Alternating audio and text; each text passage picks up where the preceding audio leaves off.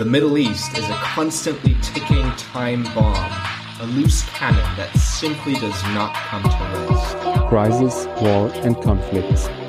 Terror, violence, and Islamism. Uh, what? What the heck should that mean, the Middle East? Hold on a second. I think there's more to it. We are progressive. We have a different perspective. We are feminists. We are Nahostcast.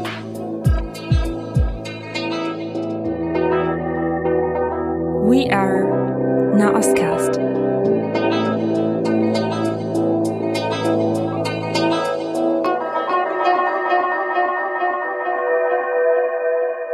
Hello, and welcome to another episode of Nahostcast. Hi, my name is Carlotta, and you know me from other episodes. I'm part of Nahostcast podcast team. Today, we're gonna talk about the life of podcast women in the MENA region. And luckily, I'm not alone. We'll talk with my friend and dear colleague Rasha, who's based in Alexandria. But yeah, hey Rasha, welcome that you're here. Maybe you can just quickly introduce yourself. Hi, my name is Rasha Deep. I am a podcast consultant. I work for Aswatuna platform. Um, I'm responsible for public relation and communication for WANA region. So why I ask you to have this conversation with me, Rasha, is because you're, I mean, not just a podcast consultant working for Aswatuna, but as well you established and implemented the podcast school together with Nahostcast, which is a format uh, to have uh, workshops online with people all around the MENA region. So in your first round, there were a lot of women from different countries, Egypt, Libya, um, Syria was there. We will hear more about that later. And now the last podcast round was with Iraqi journalists, men and women. So you share your knowledge in the field and you discuss with other people from other countries what is the need of podcasting and especially for women. So I was wondering, um, what are the topics which are mostly covered? So what stories are they telling? You might give us an insight. I believe the topics that covered by the Arab podcasters is related to the podcast map. I think we can divide it to three regions Gulf area, then Jordan and Lebanon. The third region is uh, North Africa. For the first region, Gulf area, the most dominant topics is uh, gaming, technology, coaching, science, for Jordan and Lebanon, gender, politics, social problems, the old tradition. For North Africa, the format interviews for podcasts, especially interviewing the public figures, is the most dominant and entertaining podcasts. And there is a few number of podcasts about gender, politics, and history. But the most common topic for the three regions is youth problems. Very interesting to hear this geographic division. I actually never thought about that. I don't know why, but probably because I'm, if I want to listen to a podcast, I'm mostly looking for specific topics I'm interested, like gender issues, urban development, politics. And I, yeah, I don't know. I never thought about dividing it geographically, but yeah, since you have the better overview, very interesting remarks. But probably as well, it's my kind of Western view, even though I mean, I'm able to understand Arabic, but yeah, who doesn't have access to all like the podcasts and who might see a different representation. Or what do you think? Who's represented in these podcasts and who are the producers? For the most represented podcasts, I believe we have two scales for uh, representation. First scale is the well promoted, well known podcasts. And uh, the irony, these podcasts, it's not even in Arabic language, but it's well known. If you read any article about uh, Arab uh, podcasts, you will find the names of these podcasts. The second scale is the listenership scale. And this really related to topics the listeners eager and want to listen to and the topics are important for the podcasters themselves. This category uh, of podcasters swimming against the current of normal media. Maybe I can remember now uh, Aib in uh, Jordan has cast, um, was really popular in a time in Egypt, Walaha Sot, and Mustatfir in Saudi Arabia. It's nice that you mentioned Walaha Sot. I really like that one because I feel there are so many topics tackled which are specifically interesting for women and which might be a taboo topic. Like these topics, we it's very new as well to talk about it in uh, in Germany as well. Period issues and sexuality and body issues. So yeah, I mean, I was very amazed uh, learning so much about this podcast about Egyptian women's view because I felt like I can learn so much from them uh, for my own life and Ah, and something we might uh, have to mention here is well, Hasoud is an, uh, produced in Arabic, but you can find some episodes on YouTube with English subtitles. So feel free to listen. So I'm really grateful to get to know them. And I was wondering what it means for women to podcast. I believe podcast as a medium succeeded to create um, a good and safe environment for women to express themselves and talk more about their problems and issues in Arab world.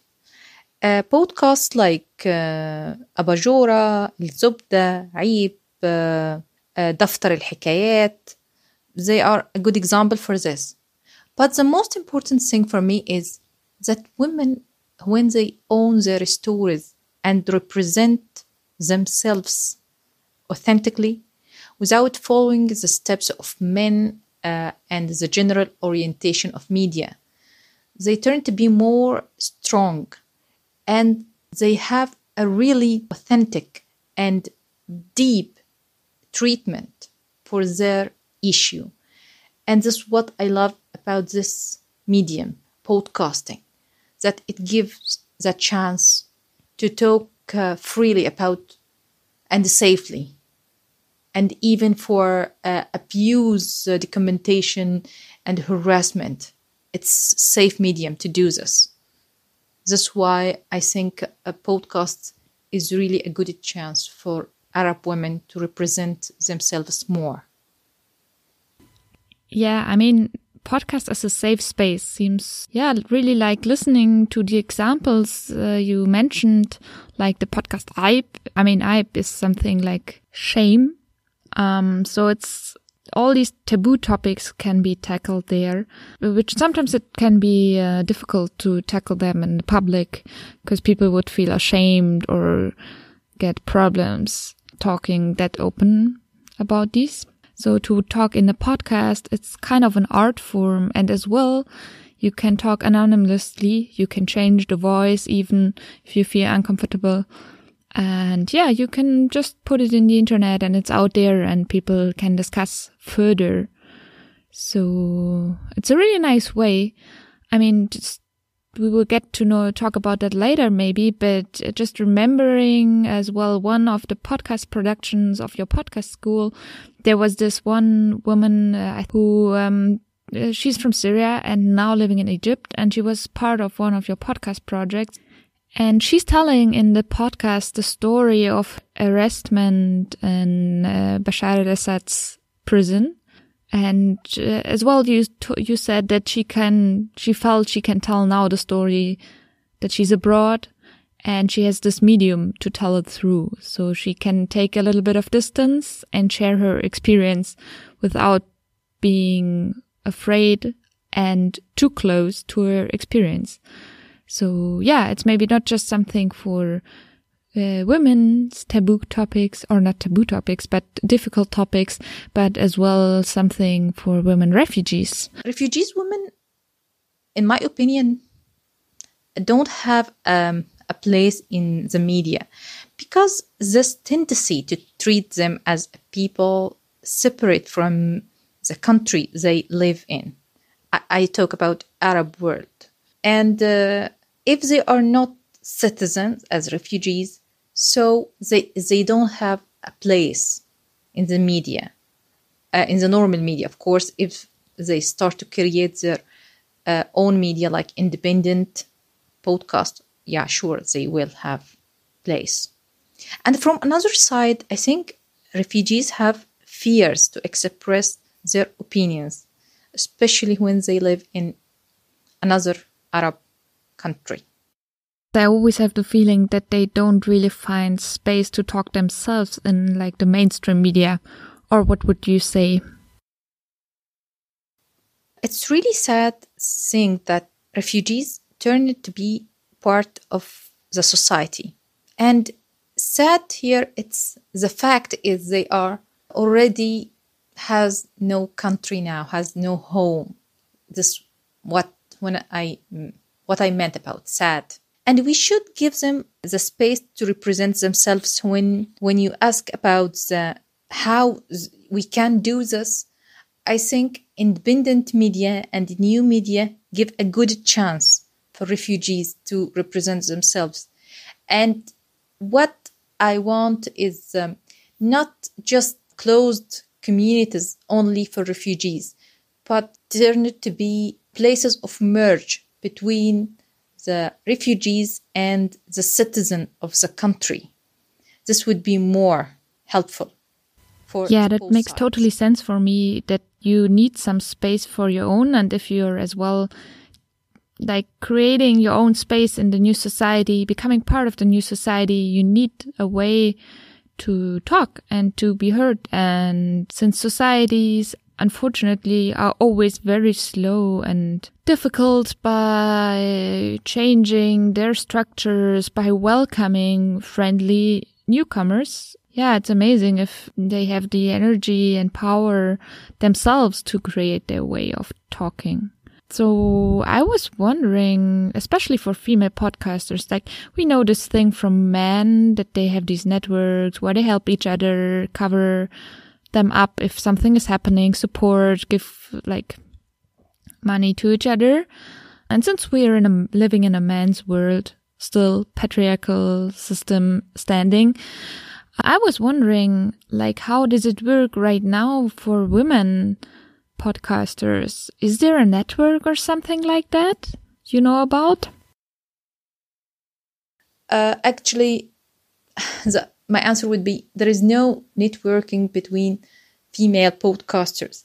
Um, and for sure, if there is a networking, um, it would be very helpful because they can share information and help each other and stand for each other. So yes, sure, networking between female. Um, So yeah, seems a lot to do to build up networks and groups and exchange and support each other. I mean, I I'm very hopeful and optimistic that that works. What we can already see very well in the project you're working on now, Aswatuna, where podcasters, not just female podcasters, but podcasters all around West Asia and North Africa are coming together, dis- discussing podcast issues and exchanging and working on these topics of environmental issues, gender and power structures. So there's a process going on, I'd say.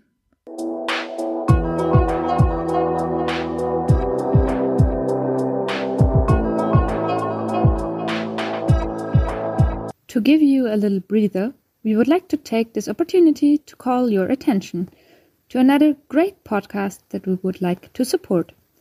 Life worldwide has changed extremely in the last one and a half years. But what exactly does that mean for people in Palestine, Chile, Cameroon, and many other places? Have a listen. We can't predict what's coming. Life as we know it ceased to exist in early 2020. So nothing is predictable. This is the way we live in Gaza. Our life